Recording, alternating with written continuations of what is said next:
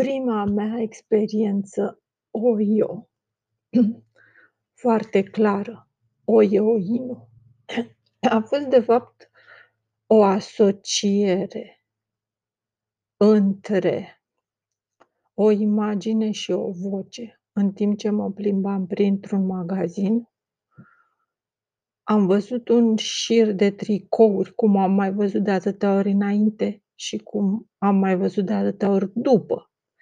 Deci acele șiruri de tricouri cu imprimeuri de toate felurile pe care le privim și mie personal nu-mi spun nimic altceva decât că oamenii se bucură să fie purtători de mesaje ale altora. Așa.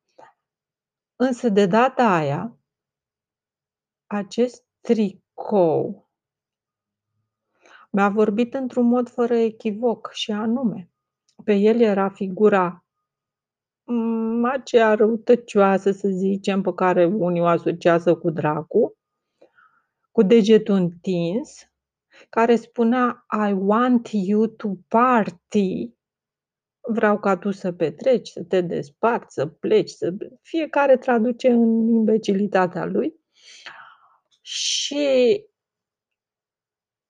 această imagine a corespuns instantaneu, în calchiun, în mintea mea, cu o adresare directă a unei prezențe, a unei persoane care îmi vorbea.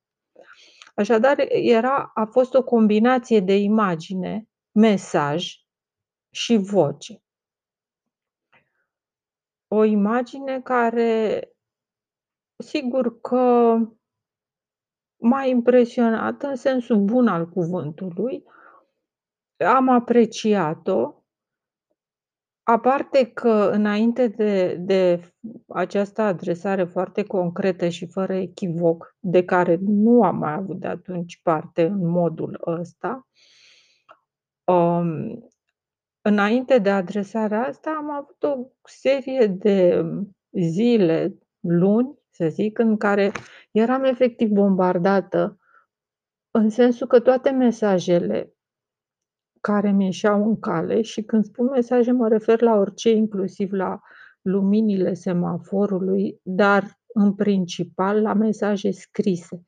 Mă izbeau efectiv ca niște mesaje personale. Deci toate mesajele din jurul meu erau ca niște reclame care deveneau în mintea mea printr-o izbitură destul de violentă, mesaje personale. Fă aia, nu fă aia, cu tare, nu știu ce se va întâmpla cu o bancă, cu tot felul de mesaje care mi erau transmise în mod direct și care erau interpretări ale mesajelor generale de pe stradă în principiu sau din magazine, din locuri publice.